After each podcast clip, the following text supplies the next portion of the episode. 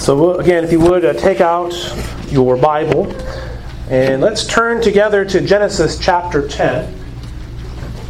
And we're going to be reading all of chapter 10 through chapter 11, verse 9. Now, that's a lot. I recognize that. It'll become more apparent why we're looking at uh, all of this. Part of the reason for this is this is actually one literary unit. It all actually goes together. Um, so this is the Table of Nations, and uh, you'll recognize, of course, the Tower of Babel. So Genesis chapter 10, starting in verse 1, and we'll read through uh, chapter 11, verse 9. So again, this is God's holy, inspired, and inerrant word. Pay careful attention to the reading of it. These are the generations of the sons of Noah Shem, Ham, and Japheth. Sons were born to them after the flood. The sons of Japheth, Gomer, Magog, Madai, Javan, Tubal, Meshech, and Tiras. The sons of Gomer, Ashkenaz, Riphath, in Togarmah. The sons of Javan, Elisha, Tarshish, Kittim, and Dodanim. From these, the coastland peoples spread in their lands, each with his own language, by their clans in their nations. The sons of Ham, Cush, Egypt, Put, and Canaan.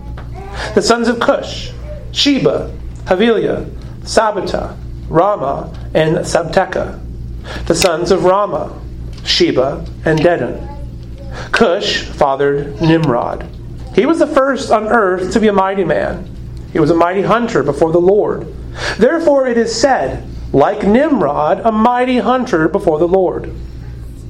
The beginning of his kingdom was Babel, Erech, Akkad, Calneh, in the land of Shinar. From that the land he went from that land he went into Assyria and built Nineveh, uh, Rehoboth, Ur, Calah, and Resen between Nineveh and Calah that is, the great city. Egypt fathered Ludim, Anaman, Lahaban, Naphtuhim, Pathrusim, Casluhim, from whom the Philistines came, in Kaphtorim. Canaan fathered Sidon, his firstborn Heth, and the Jebusites, and the Amorites, and the Girgashites, the Hivite, Hivatites, the Arkites, the Sinites, the Ardavites, the Zerdomites, and the Hamathites. Afterwards, the clans of the Canaanites dispersed. And the territory of the Canaanites extended from Sidon in the direction of Gerar as far as Gaza, and the direction of Sodom, Gomorrah, Admah, and Zeboim as far as Lasha. These are the sons of Ham by their clans, their languages, their lands, and their nations. To Shem, also the father of all the children of Eber, the elder brother of Japheth, children were born. The sons of Shem, Elam, Asshur, Arpachshad, Lud, and Aram. The sons of Aram, Uz, Hul, Gether, and Mash. Arpachshad fathered Shelah, and Shelah fathered Eber. To Eber born two sons. The name of one was Peleg, for in his days the earth was divided, and his brother's name was Joktan. Joktan fathered Almodad, Sheleph, Hazmatheth, Jerah, Hadoram, Uzzah, Diklah, Abel, uh, Obal, Abimael, and Sheba. Ophir, Havilah, Hobab, all these were the sons of Joktan. The territory in which they lived extended from Mesha in the direction of, of Sephar to the hill country to the east. These are the sons of Shem by their clans, their languages, their lands, and their nations. These are the clans of the sons of Noah, according to their genealogies in the nations, and from these nations spread abroad on the earth after the flood. Now the whole earth had one language and the same words. And as people migrated from the east, they found a plain in the land of Shinar and settled there. And they said to one another, Come, let us make bricks and burn them thoroughly. And they had brick for stone and bitumen for mortar. Then they said, Come, let us build ourselves a city and a tower with its top in the heavens, and let us make a name for ourselves, lest we be dispersed over the face of the whole earth. And the Lord came down to see the city and the tower which the children of man had built. And the Lord said, Behold, they are one people, and they have all one language, and this is only the beginning of what they will do. And nothing that they propose to do will now be impossible for them.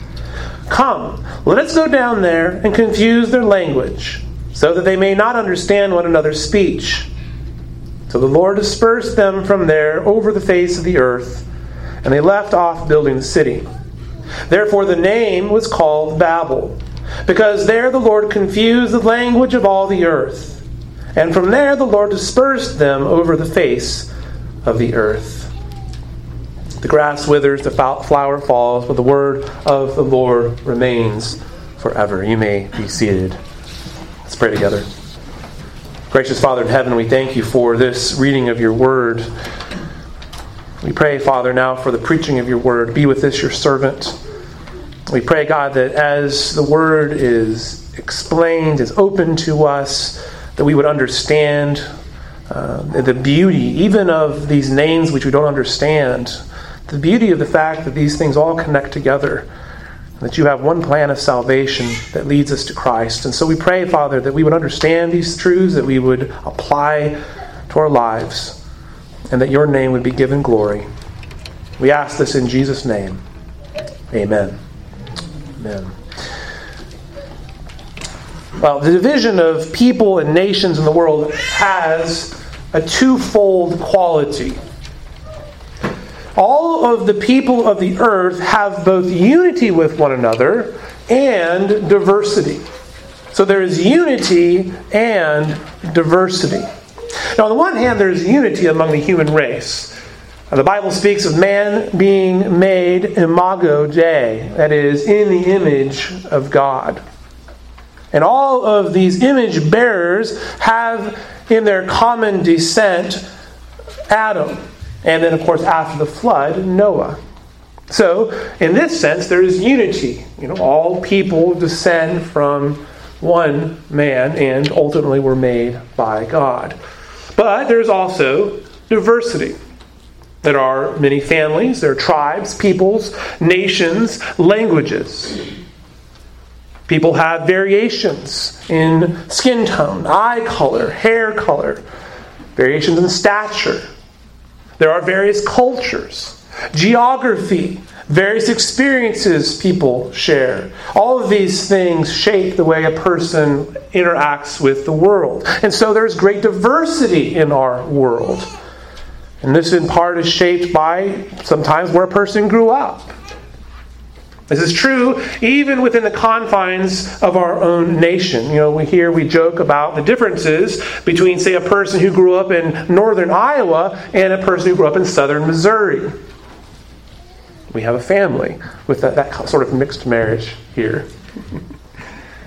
Uh, there are words and phrases and cultural norms which are different, even among states which border one another.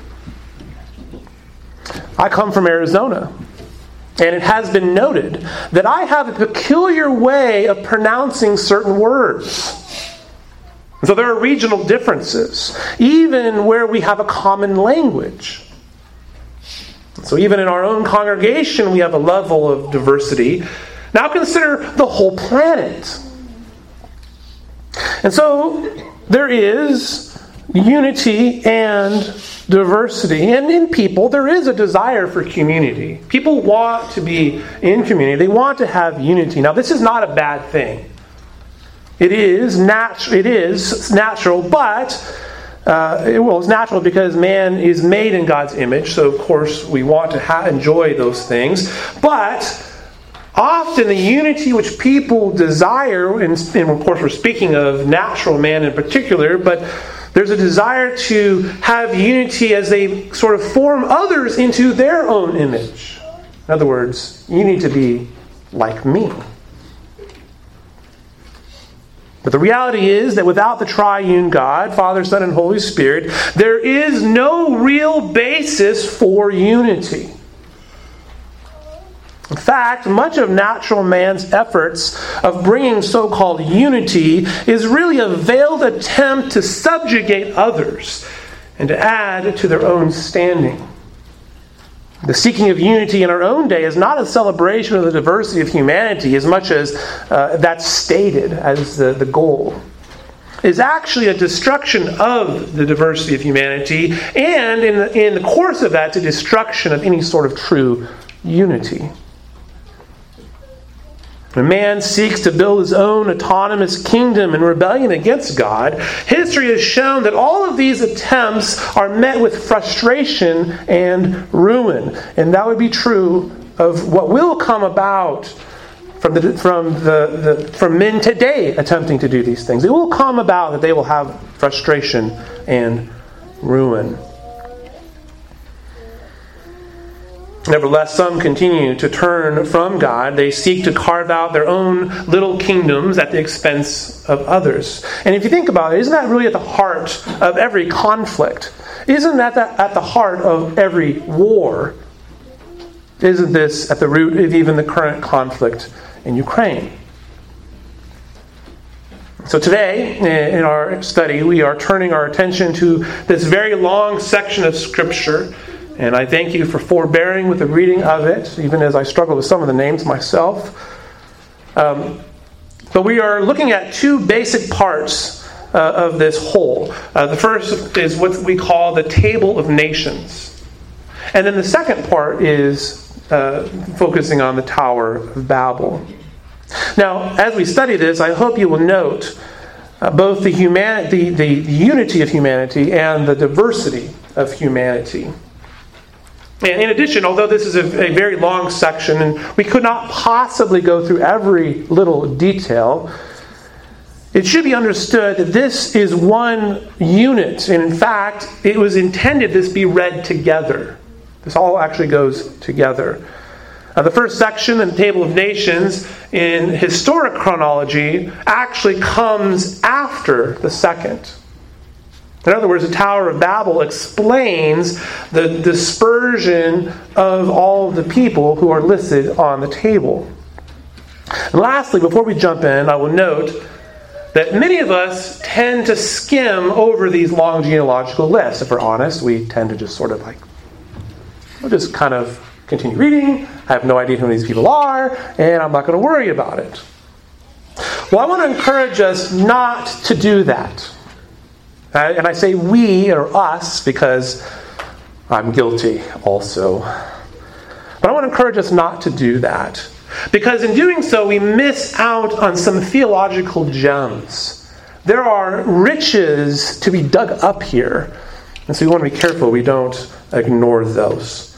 Now, what on the surface is a list of names and places is actually a record of God's sovereign plan and blessings which are promised to all people. All humanity descends from these three sons of one favored man, Noah, who was himself a reflection of the first man, Adam. And so God brought about blessings a promise for humanity by confusing and dispersing mankind. On, on the surface, it seems contrary, right? Well, wait a minute. He, he's going to bring about unity by, by confusing everybody and separating them? That's right. It's exactly what he does. The reality of that blessing is, of course, achieved through the line of Shem and through Abraham and through his seed, which the New Testament asserts is accomplished for Israel through Christ and the church. And the church then brings the good news to all of the nations.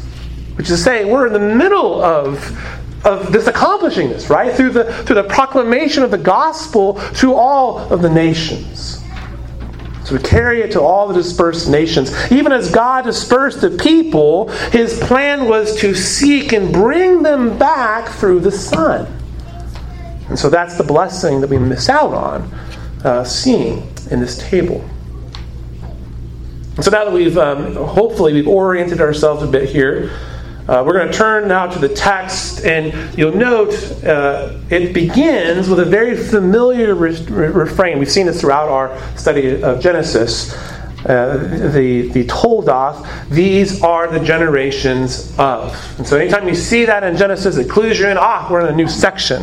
Um, it, you know, we've sort of turned the page now. So these are the generations of. Uh, of. Uh, and what, we're, what is recording here, this new Toldoth is recording what has become of the three sons of Noah. Uh, that is Shem, Ham, and Japheth. Now, from them, there are listed clans, territories, nations, and languages, which all show the descendants of Noah are divided by their families, they're divided by geography, they're divided by their politics. We're not divided by politics today, are we? Yeah. Divided by politics, divided by language. Now, some of the names mentioned on the table are people. Some of the names are people, some of the names are places. Some of these are groups of people, and so there's a variety in the table. Now, uh, the other thing you'll note is the familiar order is given of Shem, Ham, and Japheth. They tend to always be in that order. But in a genealogical record, you'll note that the order is, is reversed. It begins with Japheth, then Ham, who incidentally is the youngest, and then it lists Shem, who's the oldest. Now, the reason for this is that the line of Shem is the line of promise, thus, the reason why it's, uh, it's given last.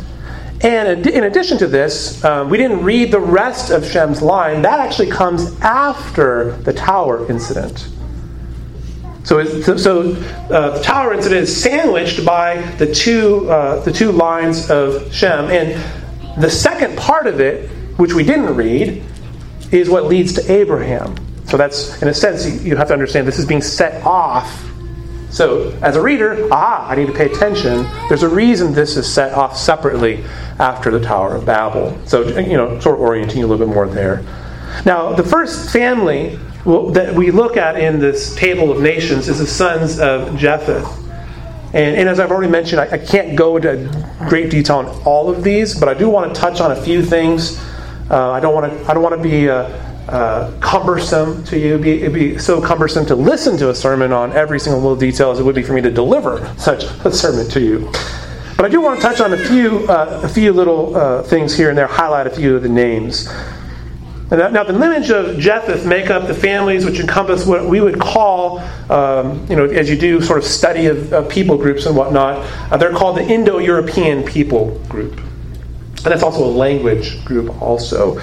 Uh, these are people. This is a people group which stretch from continental Europe, Great Britain, all the way to the Indian subcontinent. So it's a, a vast area where people have settled. Okay? And there's many different languages, interrelated languages, actually.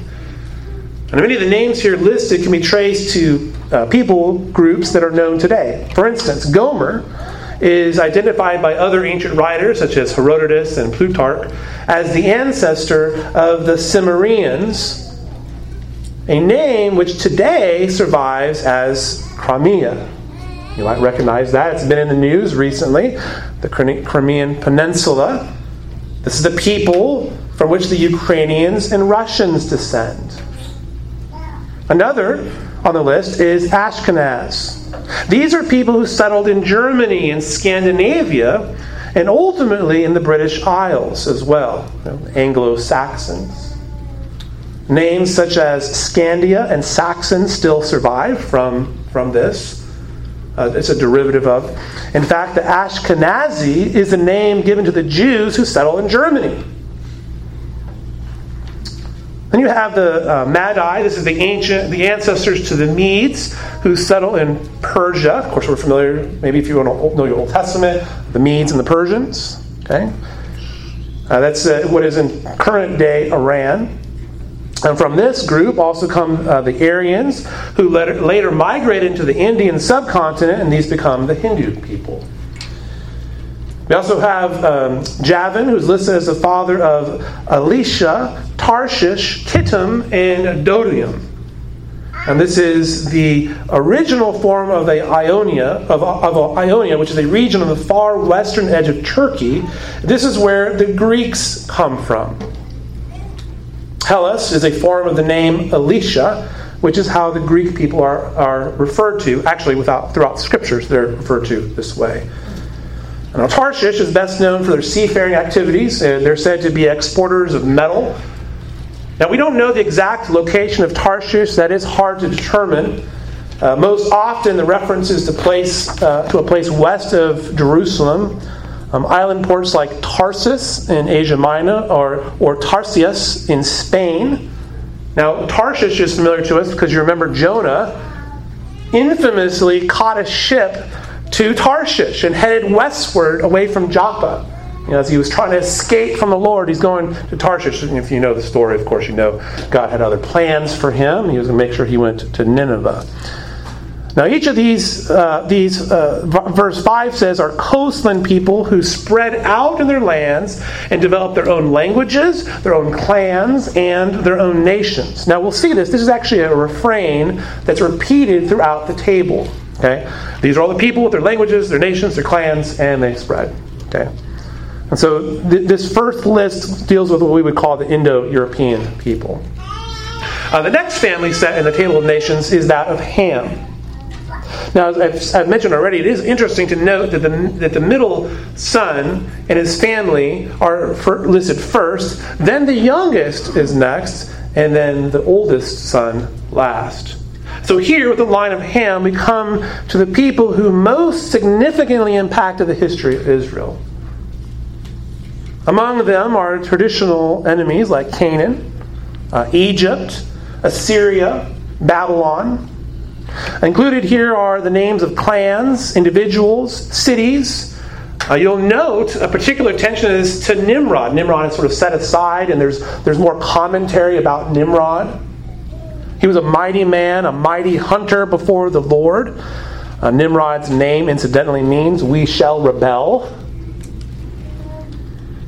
And in his rebellion, uh, he built great cities Babel, which is Babylon, Nineveh, which I, I mentioned earlier, you know, the place Jonah was to go to and preach, that great city of Assyria, which was also the great enemy of Israel. Uh, Rehoboth Ur, which tr- roughly translates to the city of broad streets. So Nimrod was great. He was building great and massive cities. And he was so great, in fact, that he became a proverb among Israel. Right? A mighty hunter like, like Nimrod. Right?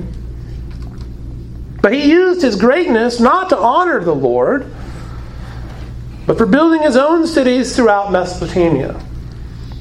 This will, of course, be consequential throughout the history of Israel. There's great. This list shows the great consequences of this because these are the people that Israel ends up running up against constantly.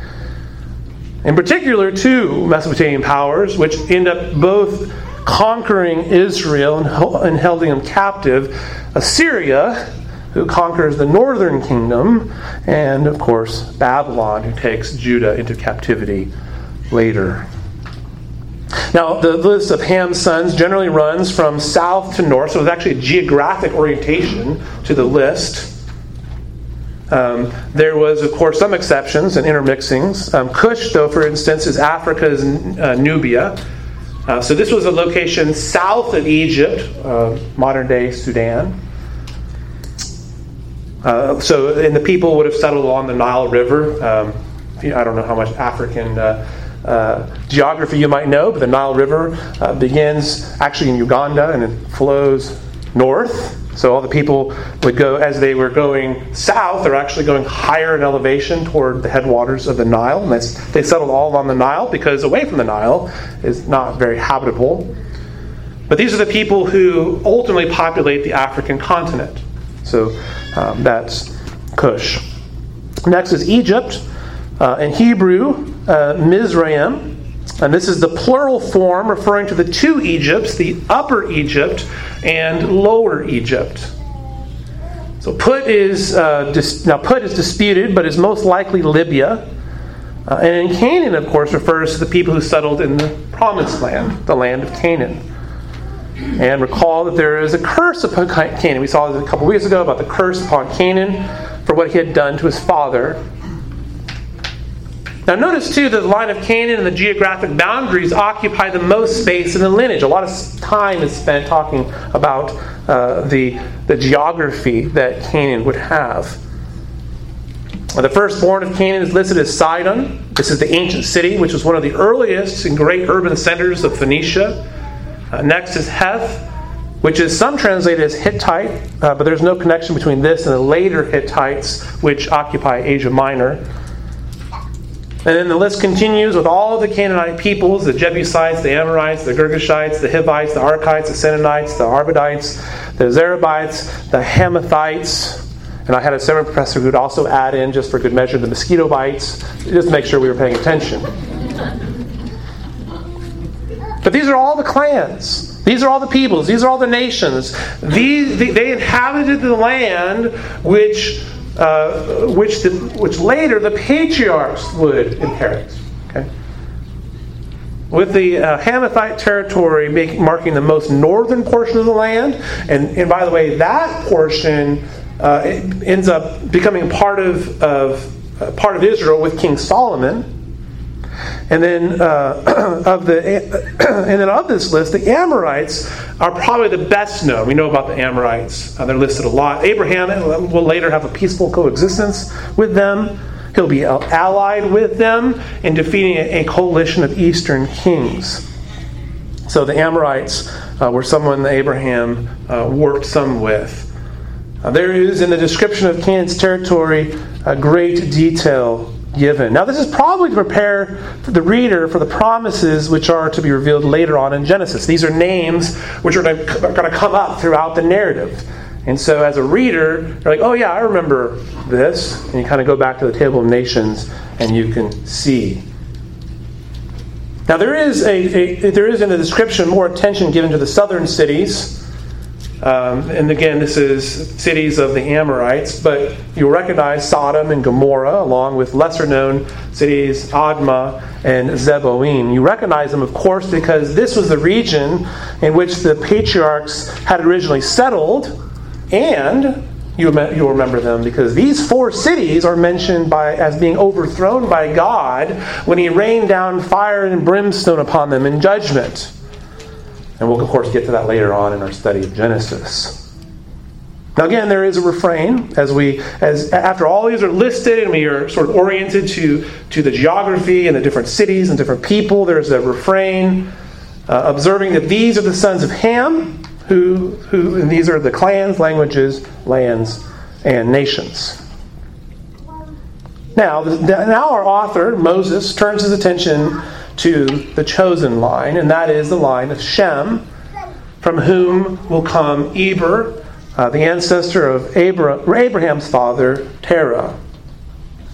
So Genesis, though, has this pattern. It has a pattern of, of outlining the non elect first and then the elect. And the line of Shem, there's a striking divergence with the sons of Eber. The non elect line of Jok- Joktan is listed, but Peleg's line is dropped altogether. He's mentioned, and then we move on. Now, Peleg's name, um, well, let me, let me just say this the line is not going to be picked up until after the tower incident, just because this is the this is the promised line. Okay? So after the Tower of Babel, Peleg will come up again. And Peleg, his name means division. So it's named that's why, and it is named that because then that's the time of the division. And so we'll see his the rest of that line in chapter 11. But it's here that the table alerts the reader that it was during the days of Peleg that there was division among the people as a result of the tower and the city of Babel.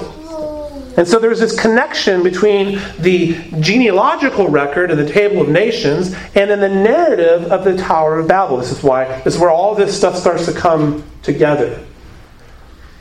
Now, the rest of the names listed in the final tier of the Shemite genealogy, we, we don't actually know much about them. Um, most have been identified with the Arabian Peninsula, but there's really not much more I can, I can say on those. Um, but this section again ends like all the others with a summary refrain And then a summary for the whole table in verse 32. These are the clans of the sons of Noah according to their genealogies and their nations. And from these nations spread abroad on the earth after the flood. And so you have this table uh, which outlines all the various people groups. Um, and by the way, this table is used even by unbelievers. It is, the, it is the most complete in the ancient world of anything having to do with any of the nations and any of the peoples. And as they refer to it, even the unbeliever, uh, unbelieving uh, scholar has to admit that this, this is an amazing document. Even though they don't believe the promises of it, they're, they're amazed at how much that they're able to trace. So, well, I would say, well, what a coincidence, right? It's not really, we know, because it's God's Word. Well, we leave now the table of nations, and we turn now to the narrative of the Tower of Babel. and as I mentioned, this is all one literary unit. That being said, the Tower incident, as we may uh, call it, uh, comes to us in a chiastic structure. If you were here, uh, well, a number of weeks ago, a couple months ago now, we talked about chiasm. Uh, this is a structure which has parallel lines which then reverse after a pivot point in the middle. And then, of course, the focus is that pivot point. And the structure reveals to the reader man's struggle against God as he seeks to make a name for themselves and to avoid being dispersed. Now, you can, you can uh, also keep in mind that Nimrod, whose name means we will rebel, plays heavily into what is happening here. This is within his city. Now, the pivot point here comes in verse 5 when God came down to investigate the situation. And, and, then it's all reversed as the city and the tower that they are building is then abandoned, and all the languages are confused, and the people are dispersed. And so the arrogance of the tower builders is similar to those who had come before them. They had been had been destroyed in the flood. Here, humanity again had these lofty schemes of building a tower to the clouds so they could have power and glory, that they could usurp God, throw him off his throne, as it were. They would want to make a name for themselves. And these men desired to overthrow God, as it were, in his very dwelling place, that is, in the heavens. They were going to build a tower to heaven where God is, and they would go and assert their own authority. Now, of course, we know this is a foolish endeavor. I mean, how could mortal man overthrow God? And yet, isn't this the same sort of foolishness that we see today? When, when man says there is no God. Is not the denial of God the denial of his dignity and his glory? Is this not an attempt to overthrow God, as it were? Here, the post diluvian tower builders were acting as the spiritual heirs of Cain, not Seth, from whom they had actually descended. In our modern day unbeliever, natural man, the atheist who says there is no God, they too are the spiritual heirs of Cain. They too wish to overthrow God and make the name for themselves. So, verse 1 then establishes the unity of mankind. It says, And now the whole earth had one language and the same words. Now, that unity, again, will be reversed by the end of the story. There's going to be a complete reversal. Now, we might ask, what is meant by the whole earth? What is meant by the whole earth? The whole earth had one language and the same words. Is everyone? Uh, is this everyone on the planet? Uh, is this all of those in the Mesopotamian region? Now, it's interesting enough. The Hebrew word here could go either way. It could mean the entire world, or it could refer to simply a limited area. Certainly, it would not be surprising that as people expand out from Noah and the ark, that people would share a common language. I mean, it's all, at that point, still all the same family. And that will, of course, change as it becomes separated more and more by time and space. At the very least, it should be understood that the language was the same for all the people of the world that the author was aware of at that moment. All those who were building the tower were united with one language. From the pausing of the, of the Table of Nations on Nimrod, it seems we could also understand that he was, at the very least, involved with the building of the Tower of Babel, if not sort of the, whose idea was it, that he himself was the builder of the Tower of Babel. We can deduce he was at least responsible for part, in part, of this building.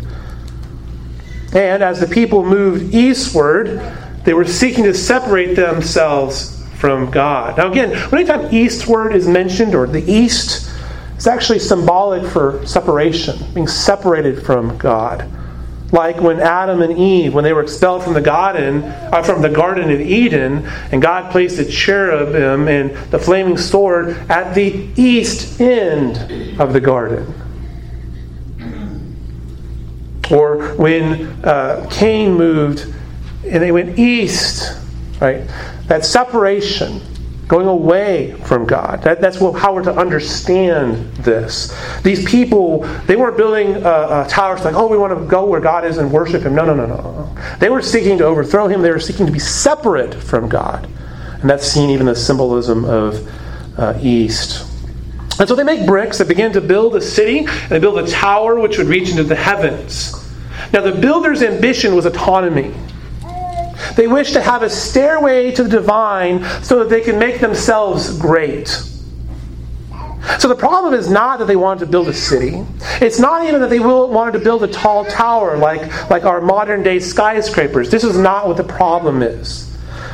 Uh, tall buildings in and of themselves are nothing inherent. There's nothing inherently sinister or sinful about them. Now, of course, all live. We all live in a rural place. We might not like them particularly, but there's nothing wrong with tall buildings. Now, the problem is that they conceived of this as granting them access to the throne room of God. We're going to go into the throne room of God uninvited, as it were. We're just going to go before the King of all things, sort of bust in on him, and make a name for ourselves. They can enter into his council uninvited. You see, they were not seeking God's blessings, which incidentally had already been promised to them. They were seeking to make a name for themselves in rebellion against their Creator. Now, the hinge of their narrative turns on, on, on divine inspection in verse 5. This is where the reversal begins. Look what it says, verse 5. And the Lord came down to see the city and the tower which the children of man had built. Now consider like God coming down. Cute. You're building a tower. Notice that whenever God brings judgment, there's always an appropriate inspection. Uh, think about his interrogation of Adam and Eve. It's a great example of his inspection. It is not that God doesn't know what's going on. no, he, he understands exactly what's happening, but he's demonstrating true justice. True justice requires a proper investigation. So God said, okay, fine, I'm going to invest. I'm going to come down and we'll take a look at what you're doing down here. So God looks over the city he finds man's misdirected efforts to establish autonomy and self sufficiency. And so God meets this by redirecting their efforts. The people have joined together as one. On the surface, this seems right and good. Oh, this is wonderful. There's unity. We all have one language. We're one people. Isn't this, isn't this great? But they were not using that unity to good purpose. And this was only the beginning. The unity of the people was not for the purpose of bringing glory to their Creator. No, they were attempting to find significance in themselves, in their advancement, in their technology, in their innovation, in their own personal greatness. And this building project was only the start of a world united against God natural man who is in active rebellion against his creator, when left to himself, can achieve what he sets his mind to. I mean, we see that in our own world, don't we? I mean, don't we enjoy spectacular innovation and technology? I mean, you have uh, in your pockets, right, a personal computer that would have taken a, a, a city block within many of some of your lifetimes. Sinful man can still create amazing things. But the victory found in these endeavors is empty. Because the true prize has already been forfeited. They're without God. And this is as much true today as it was in the days of Babel. Fallen man's effort for unity is always counterfeit. This is not then a call for disunity or separation, but for true unity, which is only found in Christ. That's true unity.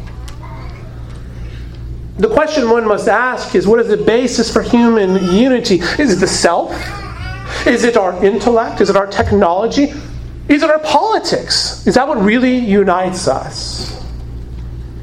Now, true unity cannot and will not be achieved through the efforts of men, but only through the redeeming and transforming work of God in Christ.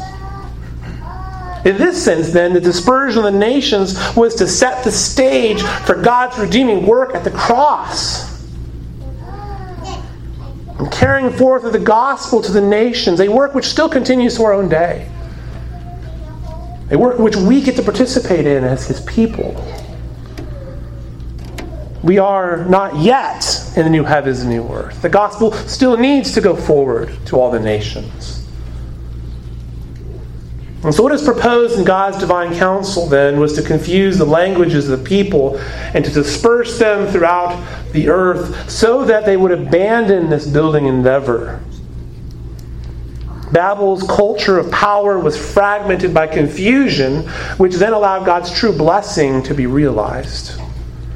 Which is to say, it was actually a blessing that God did this. God will scatter the nations then in order to regather them as the redeemed and his elect in Christ. And his plan will work through the line of Shem, through Peleg, and down to Abraham. The nations have always needed to submit themselves to the rule of God, ultimately in the appointed man, that is, the Lord Jesus Christ, who is King. True King. And so, as God confuses their languages, verse 8, the people gave up their building project and they were dispersed over the whole earth. Now, you'll note uh, the author says that the place then is called, therefore called Babel because the Lord confused their language. And this is actually so such delicious, a delicious wordplay and sarcasm. It really is. See, the Akkadian word Babulu, from which the word Babylon comes, the word Babylon to the Babylonians was the gateway of God. Right? This is the tower they're building. This is parodied by the Hebrew word Babel, which means confused. So delicious, isn't it? The builders of the tower sought to build a gateway to the gods and to make a name for themselves, but they sure got a name. Their name is confusion. The Tower of Babel, though, not only is humiliating for those who were involved in it, but also serves as a warning to God's people. In the history of Israel, the Canaanite cities, which were seen as the overwhelming fortresses to the Israelites, you remember when they investigated the land? Like they're huge, they're huge cities. We're never gonna, never gonna be able to defeat them. But these cities were doomed to fall like the walls of Jericho. Any nation who defies the moral will of God then are met with the same fate as the tower utter destruction. The, the Canaanite cities would prove to be incredibly attractive to the Israelites. This is sort of reading further into the story. And so they were, they were warned repeatedly against succumbing to idolatry, succumbing to the ways of the Canaanite people. The people were to follow the commands of God, not to seek autonomy. But when the people did go after the other gods, they sought their own way. They too were dispersed. Israel too was dispersed. Just as all the other nations which we read about in the table of nations were, they too met the same fate of dispersion. And the diaspora of Israel is made more acute when you consider the irony that God used the confused nation of Babylon to accomplish that work. Think about that. God used the nation that he called confusion to cleanse his people from idolatry. Even as Moses wrote those words, I'm not sure he understood the irony of all that either. But subsequent history shows us that God has used exile to prepare people for their eventual restoration and to turn their affections toward Yahweh, the Lord. This was the case for Israel as they went into Babylon and spent 70 years and they came back no longer following after idols. This is the case for Israel. This is the case for all the nations. God's plan for rescue and redemption then was not only for Israel as a nation, but for all of the nations. It has always been God's intention to bring all the people back under the shadow of his wings. And in Christ, some from every tribe and from every language and from every people and from every nation are united, truly united in Him. In His death and His resurrection, Jesus paid the penalty for sin having cleansed us from all unrighteousness, and has given to us a new life, and made us members of a spiritual kingdom in Him. And as members of His church and as fellow heirs with Him, as citizens in His heavenly kingdom, we are adopted sons and heirs of all of the promises. All of the riches found in Christ, all of these the promises that we saw all the way in Genesis, plays out all the way through Revelation. We have been saved by grace through faith, and this, beloved congregation, is a free gift from God. And since this is the case, all of the nations can rejoice and be glad. God has come down and has reversed the effects of the fall, just as He has reversed the situation of the men at the tower. And so the table of nations present, represents all the families of the earth, all of humanity, then, through the preaching of the gospel, and by his Spirit can come to repentance and faith. Thus there will be members of every nation found in Christ, and will on the last day surround the throne of Christ and will worship him for all eternity. Hallelujah. What a Savior. God had, in His divine wisdom and goodness, saw fit to divide many millennia ago, in Christ has reunited and is right now reuniting and will be finally and completely in the new heavens and new earth. And so, if there is to be any true unity among the diverse people of the world, then it must come through the gospel of Jesus Christ. It must. It is God who provides the true unity of humanity. It's not found in our politics, beloved. It's not found in our skin tones. It's not found in our geographic regions which we grew up with. It's found in Christ Jesus, our Savior. Some years ago, I was in Zambia. Actually, this was before uh, Sarah and I got married. Uh, and I was talking to a local Christian there, a Zambian Christian. And he looked at me and he said this. He says, Paul, you and I have more in common with one another than we do with our own countrymen because we have Christ. Amen. You know, he's right. Our unity comes not because we are citizens of the United States or Zambia or whatever nation a person might be a member of. Our unity comes because we are citizens of a heavenly kingdom in Christ. And Jesus is our King. He is the one who laid down his life for our sins. He is the one who was raised on the third day. He is the one who gave to us his Spirit, who works faith in us and repentance in us. He is our Savior and our King. The world we live in is full of so much noise, so, so much saying, you know, how, how divisive Christians are. They would have us believe that Christianity does nothing but divide and destroy the world. They may even uh, accuse God of destruction as He dispersed the people. On the contrary, the only true unity can be found in Christ. And so I would urge you to find your rest Find your refreshment, find your unity, even among diversity, in Him. It is Him that we find true joy, true peace, true life. May the God of hope fill you with all joy and peace in believing, so that the power of the Holy Spirit you may abound in hope. Let's pray together. Father in heaven, we thank you, O God, for the unity which we enjoy through the faith, through the body of Christ, your bride. We thank you that you've called us out of darkness into your light. We thank you that you have adopted us as sons and made us heirs, citizens of a heavenly kingdom. We thank you, God, that in your divine goodness, that you saw fit to disperse humanity throughout the world so that your plan of redemption may come to pass. We thank you, God, for your great wisdom and power.